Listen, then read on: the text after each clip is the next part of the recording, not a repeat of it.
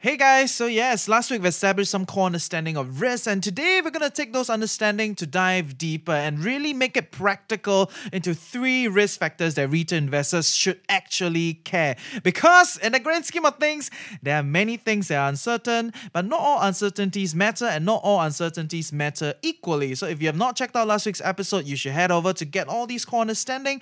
And today we're gonna establish these three risk factors that retail investors should care, and how do we respond to these these risk factors. There are actually a lot of things that people have already been doing, but do you even know that these things that you've been doing are actually responding to these risk factors?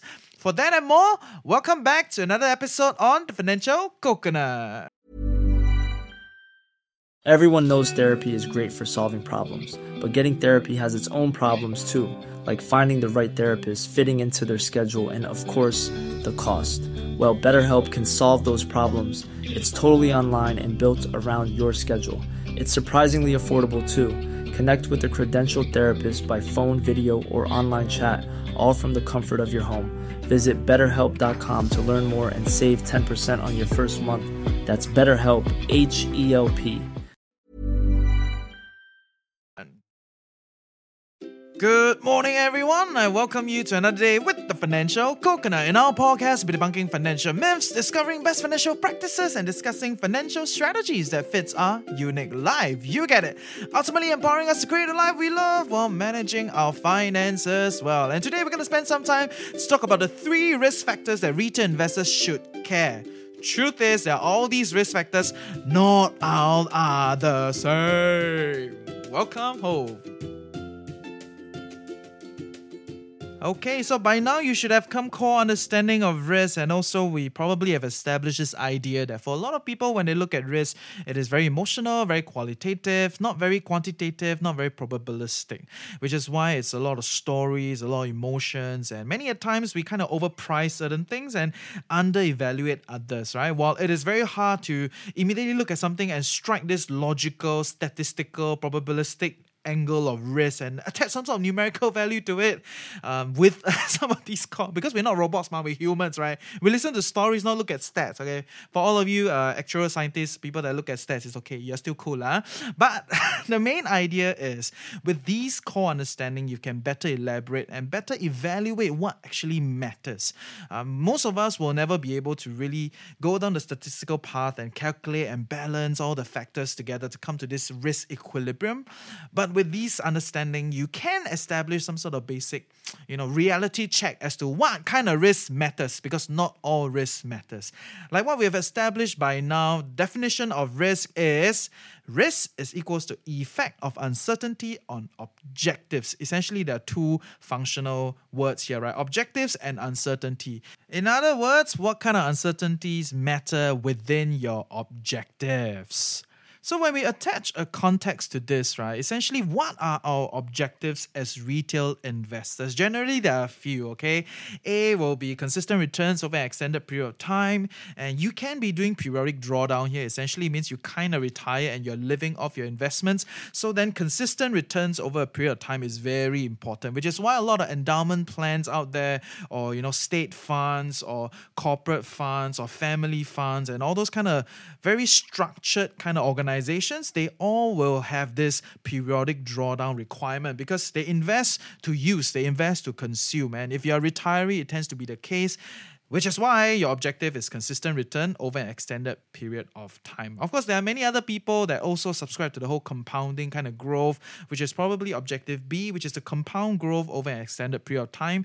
And you want it to be consistent. You're not so concerned about volatility in the short term because your time period is a lot longer, but you also you know don't want your investment returns to be jumping around right but generally your objectives are not as hardline as objective a which is unique consistent return every year because you're consuming out of it of course there are uh, some people who subscribe to the value investing kind of acquiring assets at fair price kind of idea which is uh, objective c which is really just about collecting assets at a good price um, generally these are the few objectives of course there are other people that are speculating trying to be opportunistic and what are your objectives essentially. If your objectives are not clear, everything is uncertain. Yeah. So I know different people may have different objectives, and you're probably more unique. The reality is, um, these three objectives are what I've established over time, trying to understand what people are looking for, what kind of investment returns people are looking for, what are your objectives, right? So based on these three objectives, we're going to talk about the risk factors that really matter to you. Uh, why is this important? Because like we've established, risk is the effect of uncertainty or objectives. If we don't know what are some of the major objectives, then we cannot really factor uncertainty. Okay, and if uh, too many objectives, then we talk until tomorrow. Huh? So, so just these three objectives, I'm gonna first throw away some of these common risk factors that sometimes I hear people talk about. Um, relatively common, people talk about it, people are concerned about it, but I'm just gonna throw them out first um, to tell you that I personally feel that these two risk factors are not very much of a concern to retail investors trying to achieve these three objectives. And number one is liquidity risk. Um, why I think it's not very important because because for most retail investors, your fund size are very small, relatively small. Okay, even if you're at a million dollars, you're considered small in the grand scheme of the financial world, right? Any random fund has close to a billion dollars. Um, any less than a billion, you may not want to invest in them, and blah blah blah. That's a whole different story, whole different discussion. But the idea is because your fund size are small, it's very easy for you to move money. Okay, just think about it as like moving apples. Okay, today if you want to move ten apples from one room to another room, you know maybe you just run two rounds if you don't have a plastic bag, right? But if you try to you know shift ten boxes of apples and a thousand boxes of apples, you get the idea, right? It's very hard. So even shifting money is a challenge. Shifting money in and out of an asset, you know, it's a real big headache for a lot of these guys. Without shifting prices, think about it. If suddenly you open, you know, and want to buy a lot of, of, of particular stock or sell a lot of a particular fund, you will shift prices and it is not what you want. You just want to liquidate, right? So for a lot of the big guys, liquidity is a problem. And uh, for you because you're a small investor as long as you don't go into the interesting corners of the financial world stay with your index funds your you know class a shares your big companies and uh, what have you not then generally you're fine, right? So liquidity is not really a problem because our fund size are small and our objectives are not crazy. Number two is counterparty risk, okay? Because retail investors are very protected in the financial world. If you didn't know, I'm just gonna put it out here that the financial licenses for retail investors, right, is very, very, it's the highest echelon. What does that mean? Which means that any company that can run open ads, right? Essentially like your YouTube ads or they can run bus stop ads or whatever kind of advertisement, right? They have been certified to be quote unquote the safest in the financial market. Essentially means the products that they're selling, right, is not wild and crazy and innovative and risk factor, you know, very, very high and whatnot, right? Because they are for the retail investors. So if you want to take that kind of license to sell to retail investors in an open fashion where you can market it on YouTube and whatnot, these licenses require you to sell some of the most boring products, uh, which is uh, quote unquote some of the safest. And that is why counterparty risk is not really a big problem for retail investors because you will not be touching all your interesting, you know, very bourgeois, weird products that can maybe give you a lot of uh, much better returns, like based on what the risk capital or what hedge funds do, um, but maybe a little bit crazy like in terms of volatility or in terms of like um, the probability of losing all your capital or losing half your capital and whatnot, right? So if you are using established parties like people with brokerage licenses, robo advisors, and uh, big fund houses, and work with the banks, even insurance companies, and, and whatnot. They all have the highest tier of license so that they can sell to you. Unless you go and buy from some weird weirdo that you know is on the MAS alert list or what sort of weird shit those guys have counterparty risk. So as long as you buy from the established guys, they will not have counterparty risk because they are held to the highest standards. So then what kind of risks matter and how do we manage these risks? The first risk that really matters to retail investors is foreign exchange rate risk, essentially forex. Okay, so when we invest locally, that means we buy stock market here, you know, like like uh, what have you, the big banks or like SIA or, or whatnot. Okay, don't buy SIA. not a stock recommendation, but yes, okay. If you buy local stocks, you buy local properties, or you start a business with your friends locally, or you know this mama shop auntie downstairs don't want to do it, then you buy over the business. You know you're investing, right? And if you invest locally, you don't need to care about exchange rate because you're operating everything in Sing dollar right? So with that in mind, this this thing does not matter. But today, right, these days, more and more people are looking at Hong Kong shares, US shares, buying JB property, Thailand property, and whatnot. And when you invest abroad, what you have to do is you probably, right, um, under normal circumstances, you will need to exchange your SGD for another currency. And if you actually move money through the traditional financial system, right, which is the SWIFT system, uh, which most people will use the TT, telegraphic transmission, if you've not heard this term, you have to use the traditional system. And to function in that traditional financial system, most people use US dollar. So if you think about it, you want to buy a Thai property, you have to buy in Thai baht. But to do that, you have to transfer Sing dollar to Thai baht, right? And to go through the international financial system, what happens? Sing dollar will have to first be transferred to US dollar, and then from US dollar, it will be transferred to Thai baht. Yes, that is the idea, which is why the exchange rate for the banks is always very shit.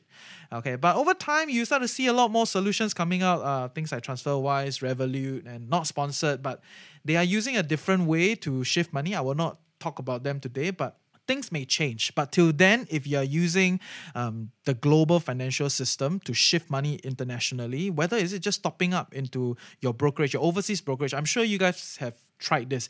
As long as you have a brokerage that is overseas, they will ask you to send to some Goldman Sachs account or some whatever account, and all those are done in USD, and you are subjected to exchange rates, right? So, in that sense, as long as you invest abroad, you have exchange rates problems. And so why is that a risk? Okay, back to the definition of risk, uh, effect of uncertainty on objectives. Okay, so what kind of uncertainty does it create? To give you the best example that happened recently, I know during March 2020, a lot of people shifted money into the US market, right? US stock exchange. Um, a lot of people were saving up and preparing, you know, for the next market crash, thinking that you are some amazing guy and whatnot. Okay, if you have invested, good for you, but uh, just don't make it sound like you predicted this, you know, you've calculated this whole thing. But what happened was a lot of people shifted money at that point in time, which was March 2020. And what was the situation at that point in time? US dollar went up compared to SGD 15%. Okay, so that means usually it was trading at 1.33, 1 US dollar to 1.33 Sing dollar. At that point in time, March 2020, it was trading at 1 US dollar was 1.46 or about 1.5, no, close to 1.5 SGD. What does that mean? It means that there was a 15% spike in USD to SGD exchange rate, but people went in. So when people went in, over time, somehow people made money, which is great, right? So you made money, cool stuff. But if you factor the exchange rate risk, if you made 50% from then till now, you actually effectively only made 35% because the exchange rate now is back to 1.33. So you have lost 15% because of exchange rates. You get the idea, right? So Exchange rates become a problem when you're investing abroad, and increasingly a problem as more and more people are shifting money to capitalize on opportunities all around the world. And if you are investing in places like the US, Europe, you know, I know people buying UK property or like Australia, Japan, um, even China these days, their exchange rates are very stable or relatively stable. It's not that big of a problem. But if you invest in JB property, buy Thai, you know, Phuket Villa, and you know, buy the stock market in Vietnam and what whatnot, right? You are in for right lah. They tend to be a little bit more volatile. That means because um, they're growing, so the government is doing a lot of policies. They may print more money. They may depreciate their currency to drive trade. All those things very complicated. We'll not touch it. But the idea is, if the economy is growing, there are a lot of uncertainties involved, and it tends to reflect in the exchange rates. So exchange rates can move quite crazily. And even if you bought a property in, let's say, Vietnam, and yeah, you made hundred percent in ten years just because there was a property boom and a lot of population all going to you know Ho Chi Minh and working there. So there was huge demand, and yeah, property prices went up. But if you factor your exchange rates, you may have lost some money along the way because of exchange rates fluctuation, and tend to be that emerging markets exchange rates are more volatile than established markets. But it is not always the truth. It just tends to be this case.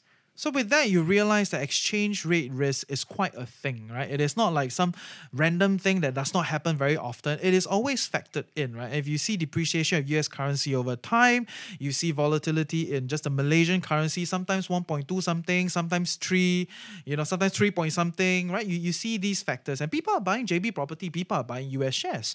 So when you see this kind of very real volatility just from you going to shopping in JB, right? Then you should recognize that volatility volatility in the exchange rate market is a problem when it comes to your objectives of investing and you know making returns and all that, right? So how do we then respond to it? Last week we've established that there are three ways to respond: risk avoidance, risk transfer, and risk reduction. This is what we're gonna do with every single factor going forward. Of course, there's risk acceptance, you know, which means just accept and create contingency plan. Uh, that one we, we will not talk about it. But just on this factor of foreign rate exchange risk, how do we do it, right? For risk avoidance, of course, to avoid it, that means you just invest locally, right? You don't invest abroad. Why is that the case? Um, if your objectives are not huge, that means like you just want your 5%, you know, a year on year returns, or you just want to compound an 8% year on year. That means your objectives for your investments, right? Consistent returns or compounded growth and whatnot is achievable locally. That means it's not crazy, right? 5%, 8% should be okay one. Not that difficult to achieve locally. Not recommending you, but not difficult to achieve locally. Then yes, if you don't invest abroad, that means you can choose not to invest abroad, right? That means your tools can be local. And in that sense, you essentially avoid foreign exchange rate risk because you just invest local. The other way is a risk transfer, right? So the risk transfer, what most people do will be to hedge currency right? To hedge currency, this one very complicated, right? Of course, you can directly buy insurance from uh, insurance companies or from the banks. Yes, if your pot is big enough, they do sell you this kind of exchange rate risk packing kind of thing. But this is um, a bit a bit hard. The other easy way that you can do will be to short the other currency. It's easy in the sense that you can easily do it, you have access to it, but it's not easy to do it. So generally, um, I think you shouldn't do it, lah, right? So that is risk transfer, right? And under risk reduction, there is this uh, strategy that a lot of people are propagating, and I think rightfully so because it's probably one of the easiest, and that is 50 50, which means you invest 50% of your money in local assets, in local companies, local properties, and whatnot, and 50% of your assets abroad, overseas, right? So when you do that, actually, you balance out the exchange rate risk, right? Because essentially exchange rate is uh, use one to change for the other, right? So if you own half half of both sides, right, then you, will balance it off. Of course, we'll not go into nitty gritty and the details. Um, it may not be 100% balancing because uh, probably you're not 50% in one currency only. You may have different different countries that you invest in and they may move differently. But the idea here is as long as you hold 50% of your assets locally and 50% of your assets abroad, the impact of foreign exchange rate risk will be greatly reduced. Which brings me to point number two, the other risk factor that matters for most retail investors, and that is concentration risk. In other words, everything put into one thing. Lah, okay? And we'll talk about this after a word from our sponsor. Okay, I want to establish this idea that if you want amazing, extraordinary yield, 20% a year, 50% a year, 100% a year, then you probably uh, have to be concentrated. Why? If you invest in 10 different assets and you want to make 20% a year, in other words, on average, every one of them must be making 20% or more. Selling a little or a lot? Shopify helps you do your thing however you cha-ching. Shopify is the global commerce platform that helps you sell at every stage of your business. From the launch your online shop stage to the first real life store stage, all the way to the did we just hit a million orders stage. Shopify is there to help you grow. Shopify helps you turn browsers into buyers with the internet's best converting checkout. 36% better on average compared to other leading commerce platforms because businesses that grow grow with Shopify. Get a $1 per month trial period at shopify.com/work. shopify.com/work. Okay? But if you invest in 30 different assets, okay, it can be 30 different stocks or 30 different properties or, you know, 30 different funds or some funds, some stocks, some property, whatever, 30 different assets, then in order to make 20%, every one of them will have to at least perform 20% or on average perform 20%. So what is the probability? It's going to be pretty hard if you think about it. Just based on the total number of people, it's like you want the whole class to get A like that, compared to, oh, I only need 10 people in the class to get A. But the caveat here is if you're going to do this, that means you must have some sort of superior abilities to choose the 10 people in the class that will get A and invest in them right? So the caveat is superior abilities. But assuming that we don't have superior abilities, we're just average individuals trying to make our lives a bit better and manage our finances a little bit better, then what are the chances that we know how to flip property, we know how to pick super amazing stocks and outperform the market and all that? So if we can't do that, then concentration may become a little bit of a problem because if you think about it, if you have 50% of your capital in one asset or two assets, then when you look at your overall portfolio, right, the other assets don't really matter as much already because that one or two assets, right, it's just going to overwhelm. Their performance is going to overwhelm your whole portfolio. And if you don't have superior abilities that you know how to do these things, then you may run the risk that this one or two assets, they underperform everything else and drag the whole portfolio down disproportionately because they are the biggest in this whole portfolio, right? Get the idea? So, concentration is a risk factor, but like we've pointed out previously, risk factors are not all bad, right? It has direction. So, if you know what you're doing and you want to be concentrated, it gives you a leverage to perform better. If you if you can do that superior returns kind of idea right? You know what you're doing and you believe that you can outperform hey concentration will help you. But if you don't think you have superior abilities and you just want to perform you know with like consistent returns compounded growth and etc then broad based diversify is generally the idea right? So which is why first idea the first concept of risk avoidance from a concentration risk standpoint is to diversify. As long as you diversify you do it broadly, you don't concentrate yourself, right? So you buy everything, you buy the whole index, or you buy a lot of different assets. And with that, you don't over rely on one or two things. And that is why a lot of asset managers will keep telling you to diversify, diversify, diversify, and they have some sort of basis, okay? But you know, value investors will go against them and say that, oh, we don't want to diversify, we just want to pick companies and all that. And that is because their objectives are different. So if your objectives is to collect assets at a fair price, then maybe concentration is not that bad for you. But if your objectives are to get consistent returns over an extended period of time, then yes, broadly diversified may be the strategy for you to avoid this concentration risk. Aha, uh-huh. get a better idea now? So then the other one is risk transfer, right? How do you risk transfer uh, concentration risk? What you can probably do is to engage professionals with a good track record, right? Assuming that they have superior abilities, that means they have shown a very good track record, that they have superior abilities, and you can get them and you can give them the money, and they will be concentrated, they will be actively managing some of this money to perform the kind of returns that they establish right? Which is why people pay a premium for active managers that are performing very well, but what are the chances? Okay, so this is the idea. You want to get your objectives of performing well better than the market, but then you are afraid of concentration risk you can probably use the risk transfer method, which is to get someone that has performed very well using concentration method. And then yeah, in that way, you kind of transfer the risk over to the other party, right? They handle it. Ultimately, it's your portfolio, yes, but they are the one managing the risk. And if they don't manage well, you chop them, change manager. the third one of risk reduction, once again, is back to diversify. As long as you diversify, broadly diversify, uh, you are essentially not concentrating.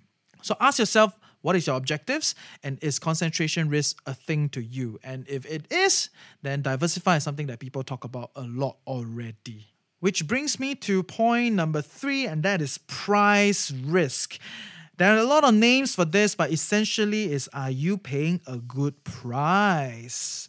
So definitely depending on the price that you buy into, it will affect your objectives. If you think about it, right? You want to get 10x a particular stock, you want to get an undervalued asset. It's all based on price. Or if you want to enter the market, as long as you're investing, there is a certain price that you are paying for already. And the reality is no one wants to overpay. Right? Everybody wants to get undervalued, get cheap, you know, get upper hand and then whatever not, right? So nobody wants to overpay. But as the market keeps growing, keeps growing, prices keep going higher, keep going higher, you know, essentially there is a price risk. Essentially, if you think about it, as long as you buy something, you transact on a certain price, there is a price risk. What does that mean? It means unavoidable. Whether or not you're trying to go for the broadly diversified buy index funds, or whether or not you're trying to pick stocks and have some sort of evaluation um, in, into this thing through DCA, find the value price and whatnot, as long as you transact in the investments, there is a price risk. There is no way to avoid it. Of course, if you want to avoid it, that means don't invest. Lah right? But if you don't invest, then you essentially go against your objectives. So, given your objectives, this is a risk that you cannot avoid. Price risk, right? What is the good price, and are you overpaying for something? Or are you underestimating how low the price will move? Because sometimes when we buy something, we think, ah, market underpriced this thing, you know, think it's like it's it's a dead, you know, we're gonna like make good money out of this because the market has mispriced it. But then when you buy it, the prices keep going down, going down, going down, going down, going down, right? So this is something that you cannot avoid, but can you transfer the risk? Chances are you cannot transfer. So there's no real way to transfer price risk. As long as you're invested, this thing exists. But then what is the way that people do to reduce this price risk? Essentially, DCA law. DCA is something people talk about a lot, and in other words, dollar cost averaging, which means to keep buying at periodic times. Every month you keep buying. Sometimes you buy a little bit higher than your original price, sometimes you buy a bit lower because the market is dynamic, it keeps moving, right? But over time, if you keep buying consistently, consistently, consistently, you get the average best price. And if you DCA daily, right, then you know you, you get the idea, right? You, you essentially get the, the most average, higher frequency, better averages, right? That, that is the reality. Okay, so how consistent can you DCA? I'm not asking you to do it daily, yeah, but that is the idea. If you have a lot, a lot, a lot, a lot of data points, that is your best average, right? So that is why people say DCA, right? DCA will solve price risk. Of course, if your objective is to collect assets at a fair price, then do your good valuation, do your DCF, you know, find and over time learn how to better evaluate assets so you don't overpay for it, right? So different different objectives, but these are generally the different ideas, the different risk factors that matters and why people always tell you to like diversify, you know, 50-50, DCA, you know, all these are just strategies to manage different kind of risk risks. But people tend to oversimplify when they're explaining this. So if you have not listened to the first episode of like what are some core understandings of risk, I don't know how you listen until now, but go and listen to that. That will help you. And based on today's episode, I'm going to sum up the three risk factors that matters to retail investors and how do we go about solving it, right? So number one is foreign exchange rate risk. You cannot really avoid unless you don't want to invest abroad. And if your objectives don't need you to invest abroad, you don't you don't really have to, right? You can always go for the 50-50 idea to balance out your risk. If 50 local, 50% abroad. Number two is concentration risk. And if you want to outperform the market, you want to be able to buy very good assets and do very, very well in your performance, then you tend to have to concentrate. But do you have the kind of abilities to outperform? That is the question. if you can't, then generally the idea is to diversify, buy broad based, buy all kinds of different assets. So then you essentially get the whole market. You will perform alongside the market. And market history has shown that it performed pretty well over even the past hundred years. And number three point is price risk. Everybody is very concerned. Am I paying the right price? And the reality is unless you are very, very good at this thing, you don't really know whether you are paying the right price because market sentiments change. You can do valuation and whatnot. But what a lot of people will recommend you to do is to do DCA, dollar cost averaging, because if you keep buying at consistent time, over time you get the best price along the averages. And that's the idea of DCA. So many of these strategies require a lot more discussion, and we can do these all as we go along. But up till now, I hope you learned something useful today. See ya!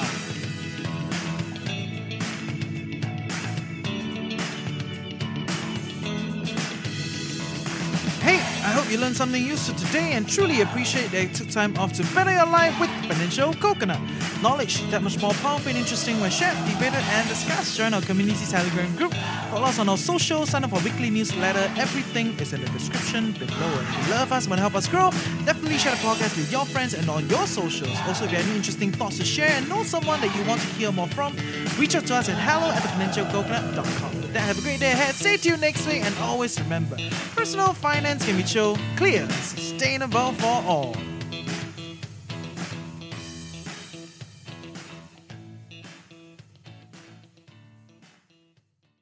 Woohoo!